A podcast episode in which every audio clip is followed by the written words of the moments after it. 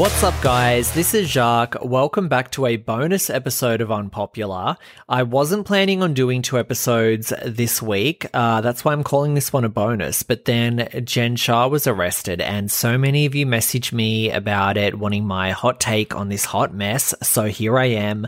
I actually just got off the plane a couple of hours ago from my dad's funeral. Well, the funeral was yesterday, but then I flew back to Sydney today and I am so tired. I need to shower. I need to drink about 10 more iced lattes, but here I am in front of my computer recording a podcast about Jen Shah. But if I sound tired, that's why, because I didn't have much sleep, just because it was like a really quick trip. And you know what flying's like. It's a freaking, it's an ordeal.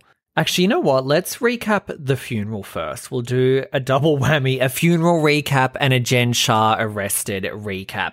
And if you want to skip the personal stuff at the start, uh, just check the show notes. I will put the starting point of Jen Shah if you want to like skip all of this, which I totally understand. Thanks to everybody, first of all, who sent me well wishes and condolences. It was actually pretty funny because some of you were like terrified to reach out to me and message me. You thought I was going to like bite your head off or something because I was bitching about my high school friend on last episode. I actually do not have a problem getting condolences. I just didn't want them all like on the day that it happened, especially from like randoms that I went to school with. But obviously, like a week later, after I've already talked about it on my podcast and everything, it's fine. So I appreciate everyone that reached out. You guys were so nice. And so many of you donated to my Buy Me a Coffee page, or you went and wrote me like a really nice podcast review. Uh, look, I'm loving the sympathy. I'm not going to lie. Loving these detailed reviews that just praise me and talk about how great I am. I love it. Thank you to Lorraine, Emily, Katie, Vicky, Sarah, Susie, you know, everyone that reviewed and uh, bought me coffee. Like, sorry if I missed anybody, um, but not everyone left their name, but I definitely noticed it all and I appreciate it. All right, let's get to the funeral. First of all, flying is the worst, okay? I always forget how much it sucks until it's time to like go to the airport. And then when I get there, I'm like, fuck my life. Like, it's about to be a situation. Because I brought my ticket like so last minute, I was allocated a middle seat, which is a living hell for someone like me. I always take the aisle seat because I'm so tall. So I'm in the middle seat, hating life. And then I realize that the two people either side of me are actually a couple. I guess that like she wanted the window seat and he wanted the aisle seat. And as soon as I figured it out, like the plane hadn't even taken off yet, I was like, oh, you two together? Like I can move. Like I was trying to act like I'm trying to do them a favor or something. And she was just like, oh no, it's fine. So I'm like, okay, great. Like now I'm stuck in the middle. Uh, and then they both ordered food and alcohol. And it was literally a two hour flight. A two hour flight and you're ordering food and booze. Are you kidding me? Like, just eat McDonald's in the food court before the flight like a normal person. Like, why would you order food on such a tiny flight? It's just like gross and annoying. And we were on a budget airline, so it was pretty cramped as it is. Like, I'm sure you can go two hours without a sausage roll and a beer. Like, you're not a newborn baby that needs feeding every couple of hours. You are very old and you need to act your age, as Nini would say. Speaking of babies, yes, there was a screaming baby directly behind me on this flight and a rowdy toddler. So it was a two for one special. I honestly felt like I was in a Seinfeld episode. It was that bad. I was just sitting in my chair, fuming, trying to chill out. Thank God for my AirPods Pro, which have amazing noise cancellation. I would have been fucked without them. They were a lifesaver. At first, I put on the new Lana Del Rey album to like drown it out, but it was too soft because you know what her music's like. So then I like switched over to the new Rob Zombie album, and that was like noisy enough to drown out the baby. Anything to like get rid of the screaming. I, when I heard that baby crying, I was like, oh my God, if I was a parent, I would do the old like dummy in the whiskey bottle. nine nine. Anyway, the flight finally arrived late, might I add, and the funeral service was at 6 p.m. My flight didn't arrive until well after 3, and then I had to wait in like a COVID line for no joke about an hour. And like, I'm in this I'm in this freaking ridiculous, you know, COVID processing line about an hour. And then when you get to the COVID desk, all they do is ask you about maybe like three questions or something. They're just like, oh, have you had symptoms in the last month? Have you traveled to a hotspot? And then they just okay you. It takes about it's a, it's about a 30 second interaction. And i'm like really? I waited in line for an hour for just a 30 second like hi and bye to get in the state. And we don't even like have many covid cases here. It's pretty much dead except for like brisbane which we were very far away from. Like surely there is an easier way to do this. Like can't you just like fill out a form online that gets pre-approved? Well, actually, we do have to do that, and I did do that. And then they basically re-asked me the same questions there. So annoying, I swear. Like when I was waiting in that line, I was getting ready to have my like anti-masker Karen moment. Like I don't even care about the restrictions usually. Like I haven't had a problem all pandemic, but I was in that line after that flight with the baby, and I was ready to snap and just do a whole like, you know, you're infringing on my freedom. Stop 5G COVID is the Illuminati. Like, I was about to go viral on Facebook for having a Karen meltdown. Anyway, I get to my hotel and I had to rush to get ready because I was only there for like one night. Like, I literally. The funeral was yesterday, so I flew in like the day of and then I left this morning. So it's just like a one night and all I packed was one suit. It was a blazer and pants and I was going to wear it with this black t-shirt that I wore on the flight. And this suit is like very colorful. Okay, it's very flamboyant. I actually bought it years ago when I was when I was uh, auditioning for Married at First Sight because I wanted to stand out in the audition. But then at the last minute, I didn't wear it because I didn't want to seem like I was like trying too hard. And I'm like, you know what? I'll dress down for the audition. So it's more just like chilled and I can just be like, you know, more myself. Anyway, it's been in the closet since then. And then I was thinking, you know what? It'll be fun to like whip out this suit for the funeral, you know, add a little flavor to the funeral service, you know, jazz it up a bit. So that was all that I packed. So I put it on in the hotel room. And honestly, I look looked fucking ridiculous. Like it was so over the top that I would have needed to be like full glam to pull off this suit. Like I would have needed like my hair done and all of this stuff. And I was like unshaven, wearing my glasses, sweaty from a flight. Like it just did not mesh together. And the blazer barely fit because of the COVID pounds I put on. Like the fabric was struggling to contain my upper body. And you know what? My t shirt was actually a bit tight. And now I've got a COVID dad bod going on. So I was like, okay, so I have to choose between looking skinny fat in this too small t shirt or I have to look like I escaped from the circus in this stupid multicolored suit. And that was the only two options I had for the funeral. And it's like, I had to leave in like 20 minutes or something. So, look, I decided on the t shirt because I didn't really want to attract a ton of attention anyway. I don't know what I was thinking, like even packing it in the first place. Because as soon as I got there, I'm thinking, like, I don't even want like people looking at me. I don't know why I was like, you know, I'm going to come in the funeral and have a fashion moment. Anyway, um, so I was dreading the funeral, honestly, and I was just thinking, like, God, I hope people won't be staring at me for my reaction because, you know, I'm the closest relative there. And it's like, when you are at a funeral, honestly, I mean, this has been my experience with funerals that I've attended. You definitely look towards, you know, like the grieving wife or the grieving children or whatever, because they're usually at the front and you're in the back, and then you kind of like look for their reaction.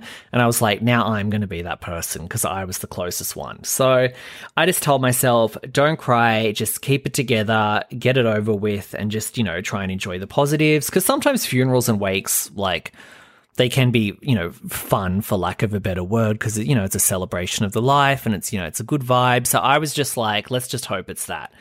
So I get there like one minute before six when it starts, and it was a really small service, like mm, 15 or 20 people at most, because my dad had banned about 90% of our entire family.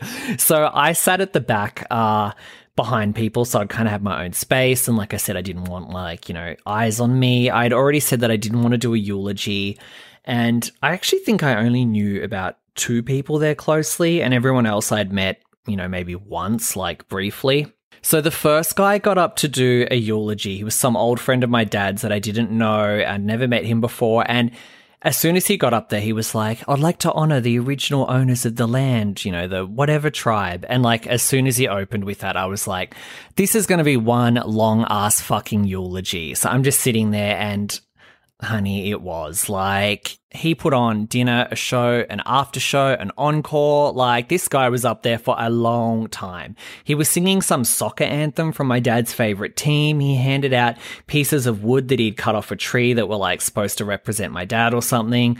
He read out my dad's poetry because my dad had a poetry book published like way back in the day and not just one poem from the book, about four. And one of them was very, very long.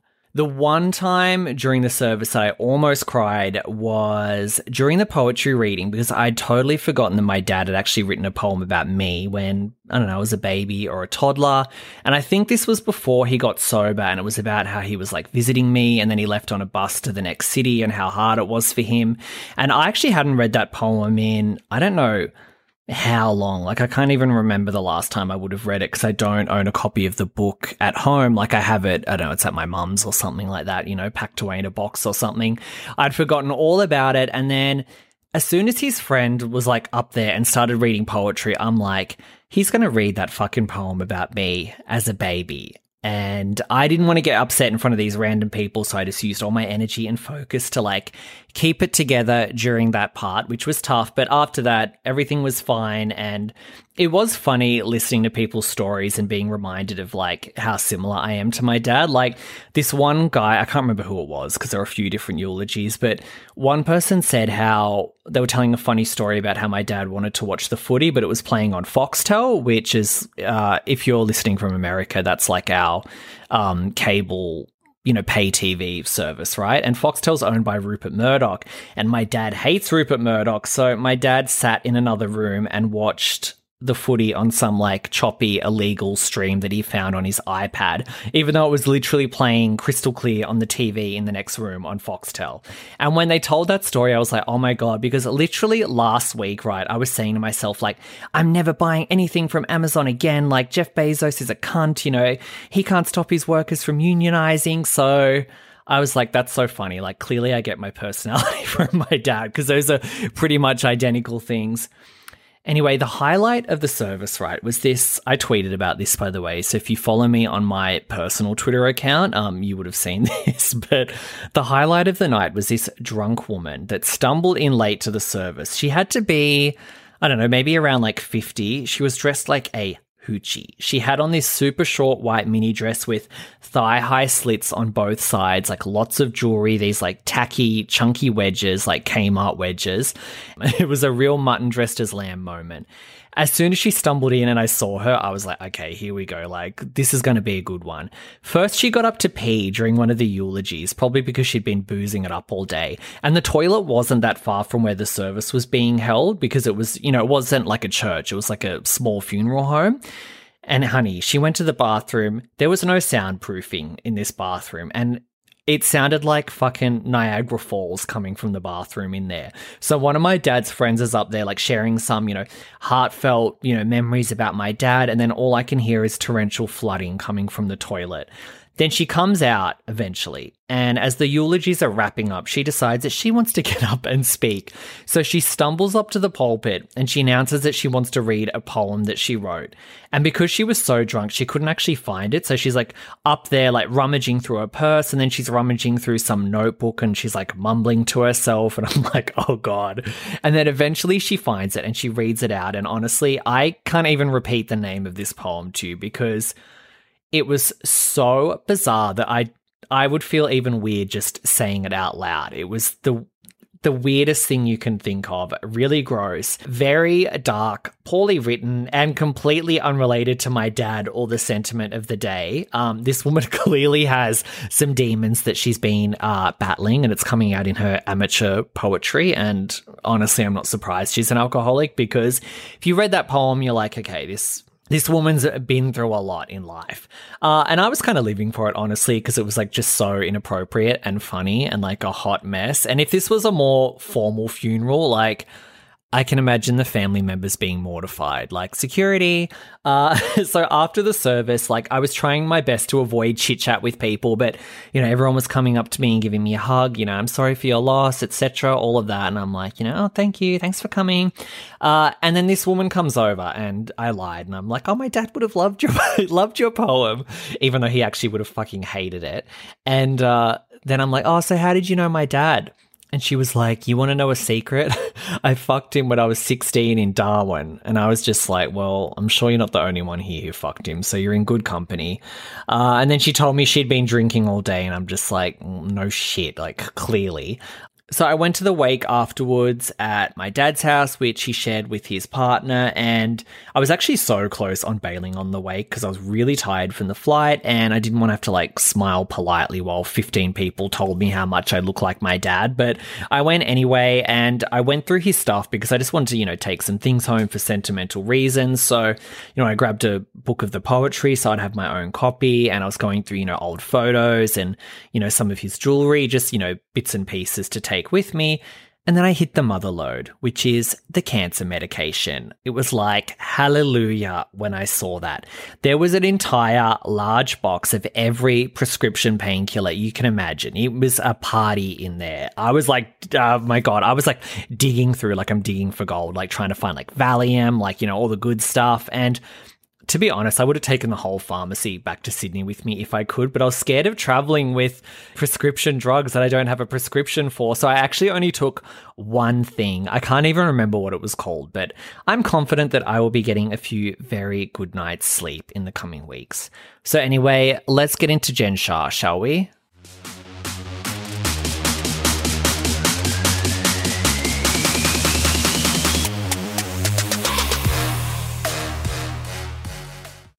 So, Jen Shah of the Real Housewives of Salt Lake City has been arrested for fraud and she's facing between 10 to 30 years in the slammer. And I'm gloating a little bit, I'm not going to lie. I'm not happy that a mother is going to jail. That is a tragedy and honestly not funny. And taking pleasure in that makes you a psychopath. But purely on a petty level, my ego loves knowing that I was right about this nut job all along, while the rest of the Bravo fan accounts were like, Yes, Queen, Jen is an icon, we stan. It was only a very small handful of us that called bullshit on Jen from the jump. The only thing that I regret is that I didn't actually go harder on her in the beginning because I was purposely holding back a little bit because my podcast was still new and I was finding my groove. So I would always be like, oh, she's thirsty and ridiculous, but I mean, she seems like a nice person. Like I was trying to give her the benefit of the doubt when I really should have just been like all in savage, like I usually am. One thing that I have learned from doing the podcast for a few months now is just to like not hold back and say what I'm feeling in the moment. Even with Kelly Dodd, for example, I'm not going to do the whole, oh, Kelly Dodd is so offensive and I don't agree with her opinions, but you know, I want her on the show just for the drama. Like, I don't need to add a qualifier anymore. I like Kelly Dodd. I want her on the show, period. That's it. You know, I was more sensitive to this stuff when I started the podcast, but I've just been like worn down now by the never ending Bravo outrage cycle, and I just don't even have the energy to be measured about this stuff anymore. You know, I just checked Twitter before, and there were all these tweets calling Margaret on New Jersey racist now for fighting with Jennifer Aydin, and all these other people were like piling on. I'm just like, oh, I cannot be bothered anymore with this. It's just like the boy who cried wolf. I'm over it. I like who I like. I hate who I hate. And that's what it's going to be. And I should have been tougher on Jen Shah from the jump because I knew she was a thirsty con woman from the moment I watched the screener of the Salt Lake City premiere. Actually, I would say even before that, as soon as I saw her activity on Twitter and Instagram before the show had even premiered, I'm like, I can see where it's going with this girl, but she was getting so much attention and I think this was actually before I had even started my podcast. Uh, I followed her and she followed me back, and I DM'd with her a little because she DMs with everybody. And I was trying to kind of like line up guests for when I did launch the podcast. And I was like, oh, I'd love to interview you. Like, I was just kind of like being nice because I had the podcast coming out. And then after a few episodes of the show, when she was just so awful, I just stopped messaging with her because I'm like, well, I can't be fake because I can't stand her and I don't really want to interview her. And I'm like, I'm not going to be like some lame stan that's like still kissing her ass, even though she's like completely ridiculous. So then I backed off. But anyway, let's just get into some of these Jen Shah charges and then I will give you my thoughts. I'm not going to do like a deep, deep dive on the legalities of this just because it's so complex and complicated and it would literally take me like poring over documents for hours and hours to cover this. And as you know, this is sort of like a last minute show, but I just want to give you the cliff notes so you kind of like know what's up and then you can just jump on Google if you want to like get down to the nitty gritty of it all. So Jen Shah was arrested for conspiracy to commit wire fraud through telemarketing and conspiracy to commit money laundering. Now, this is some really, really serious shit.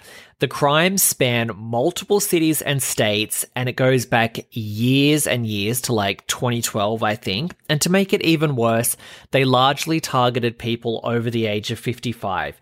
So Jen Shah was scamming the elderly because old people are the only ones who really going to answer calls from telemarketers anymore, I think. So all those tacky like Chanel outfits and like fake Versace and stuff, that was funded by Granny and Grandpa. My understanding of this is that Jen company would generate lead lists, which is like a list of names and phone numbers, and then Jen and her people would target these people on the list with fraudulent business opportunities and then take the money and run. They would also sell the lead lists that they generated to to like other companies so other companies could scam, which is pretty common. I've actually had like my phone number, right? I've had the same number for I don't know, over 10 years for sure. Long, long time. Maybe even since I was a teenager. And there was this one time in my early 20s that I had no money or phone credit, and I used a text messaging service online to send free text messages. I probably was like messaging my mum to like put some money in my account until payday or something. But I had to enter my phone number into this uh, website like to do it. And ever since then, I've been targeted by telemarketers and scammers, like literally for 10 years. It hasn't stopped.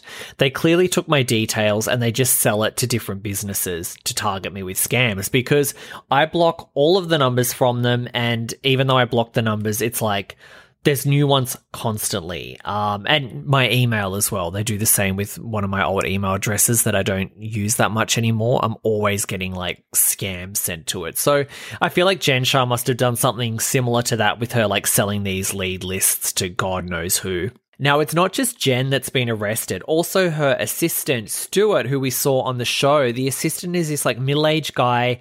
We saw him on one or two episodes where Jen was being a diva and she said that he was like her number one assistant who does everything for her. I remember there was a scene of them in the car together driving and she was like, Would you buy me Tampax or something? So that guy was actually like her co conspirator.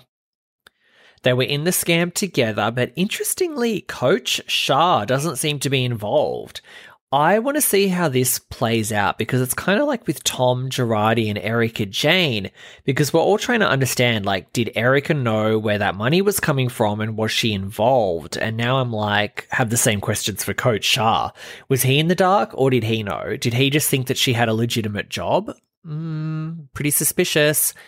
I just always knew that something was up with Jen Shah's wealth. I definitely said something about it early on in the podcast. I said that her Shah squad weren't real and that she could never afford that in real life. Um, we do know that her ski house, the Shah Chalet, was rented. So even though she was bragging like she owned that house, it was, you know, rented for the show. And I was told pretty early on in the season, people got in my DMs because I was sort of, like I said, I was like one of the first people that was like outspoken about Jen Shah. People went in my DMs and were like, that Shah squad, it's her cousins and other family members, you know, it's all fake for the show. My theory was just that she was probably in heaps of credit card debt and that eventually she would file for bankruptcy after going broke to bankroll her lavish lifestyle for reality television, which is probably true. But I, you know, I bet that we'll find out soon that she's in serious debt and all of that. But I just didn't predict that on top of that, she would also be running a huge telemarketing fraud scam.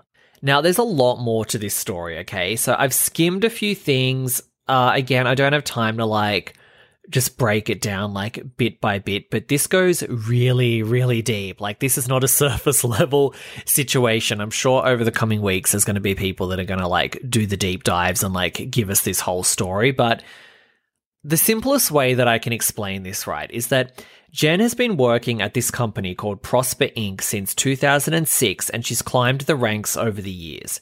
So Prosper worked with all of these famed life coaches and marketing gurus, you know, like the types that sell these like self-help books, um, you know, how to get rich and they hold expensive seminars, like those types of people.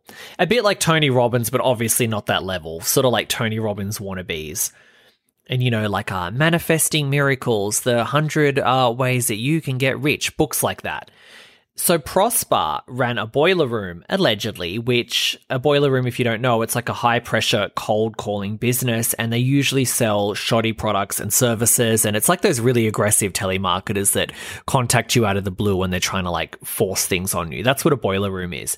So these telemarketers, they would cold call people and they would sell them these courses from these spiritual marketing gurus, but it was a scam. And again, from my understanding, I apologize if I'm getting like bits and pieces wrong because there's so much to this and this is a last minute episode. But the telemarketers would like change the cost of the course depending on how much money you have. So they'd call you up, they would sweet talk you. Again, they're calling older people and they would find out your financial status and then, you know, depending on how much money you have or what kind of credit cards you have, like they would sell the courses to you for how much money they think they could get out of you. And this goes even deeper because Prosper Inc. has ties to Trump University and Mitt Romney, who is a senator and a former presidential candidate from Utah. So this is really deep. I'm not going down that rabbit hole, but I mean, I think that so much is going to come out of this. I think Jen Shah is like, we're just scratching the surface with Jen Shah. Now, with Jen being arrested, I haven't seen Prosper's name showing up in the report. So I'm wondering if, like, did Jen and her assistant, did they just like use the scamming skills that they learned from working at Prosper and were they running like their own side hustle scheme, like selling these lead lists and everything? Or maybe Prosper is involved and I've just missed it. Like this is really complex already and I'm not good with this. I'm not good with these like legal things. That's why I also haven't gotten like right into Erika Jayne. Like I, uh, I need someone to come on and kind of like explain when these like legal cases happen. I was watching some news reports about this on YouTube, and I believe that Jen's defense is going to be to like feign ignorance and act like she didn't know that they were selling dodgy products, which I guess is a similar defense that Erika Jayne is going to do by saying that she didn't know where Tom was getting all of his money that funded her lavish lifestyle. And again, from my understanding, if Jen can't wriggle out of this by pretending she didn't know what they were doing, she's completely fucked. Uh, and if it goes to trial, they have to improve intent to commit fraud from her to like bust her. So it's all going to depend on like, can they prove that she was like knowingly committing fraud? And if they prove that, it could be like 10 to 30 years in jail. Now, the good news is that she was arrested while they were filming, so we're going to see it all play out on season two of The Real Housewives of Salt Lake City. Bravo cameras were also at the court when Jen appeared later that day, so I mean, they're documenting it all. Oh my god, so fucking juicy. When she was arrested, they were on like a cast trip or an outing somewhere. She got tipped off while they were filming, so she made an excuse. I think she pretended that she had a relative in hospital or something, and then she hightailed it out of there. She fled the scene and then she was pulled over shortly after. So I'm wondering, like, did Bravo have her on the mic? Was she hot mic'd when she got that phone call?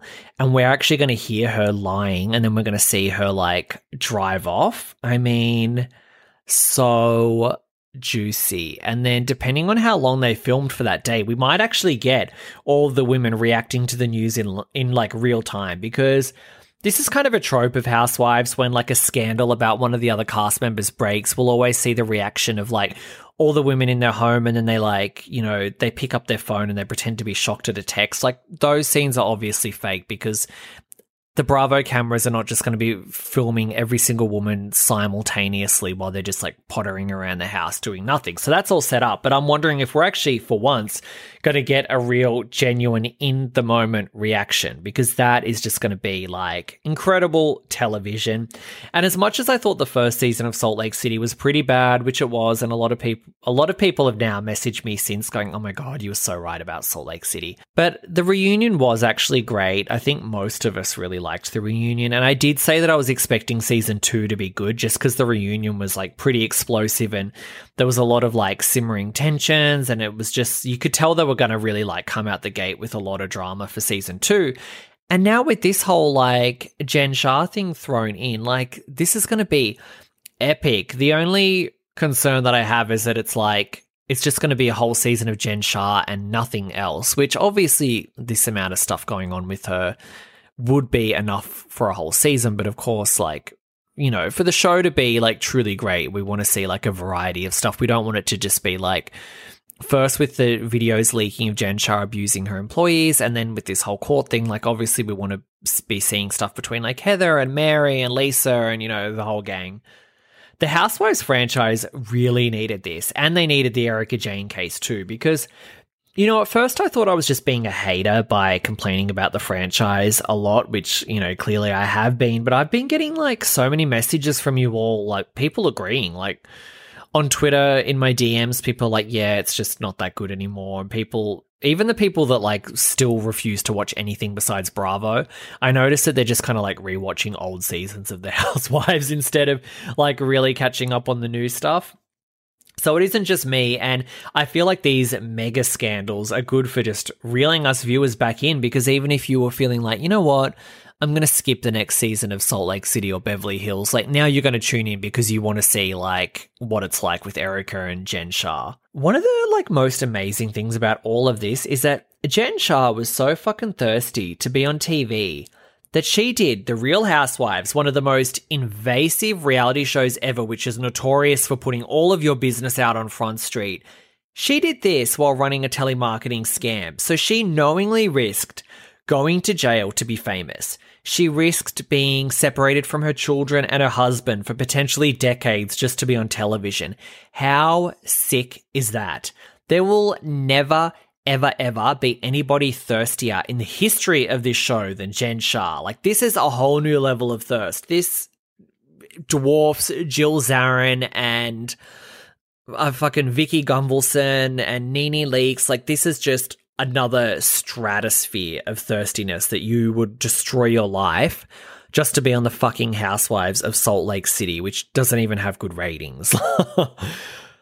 Oh, there's just not one nice thing to say about this woman, is there? Like, we've seen how violent and irrational she is on the show with her hysterical, like, mood swings and, like, throwing glasses. We've seen her abusing her employees in those leaked videos, which was just disgusting. Um, we saw how she disingenuously and, like, knowingly weaponized her race against her white castmates to try and make them look racist at the reunion. And she's just the fucking worst. The worst.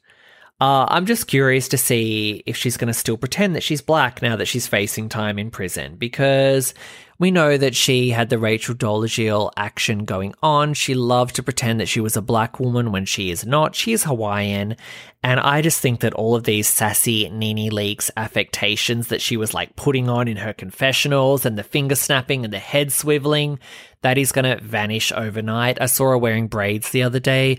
I think the braids are going to vanish. It's going to be like straight black hair. Anyway, good luck, Jen and Bravo. Um, just please keep those cameras rolling because I want to see every moment of this. Okay, that's enough for this week. Thank you so much for tuning in for this little bonus episode. Again, thanks for all of the condolences and well wishes. Remember, you can follow me on social media, Unpopular JP on Twitter and Instagram. You can support the show at buymeacoffee.com slash unpopularjp. Is there anything else I have to let you know? I think that's it for the outro, right? I think so. Anyway, thanks for listening, guys. Bye.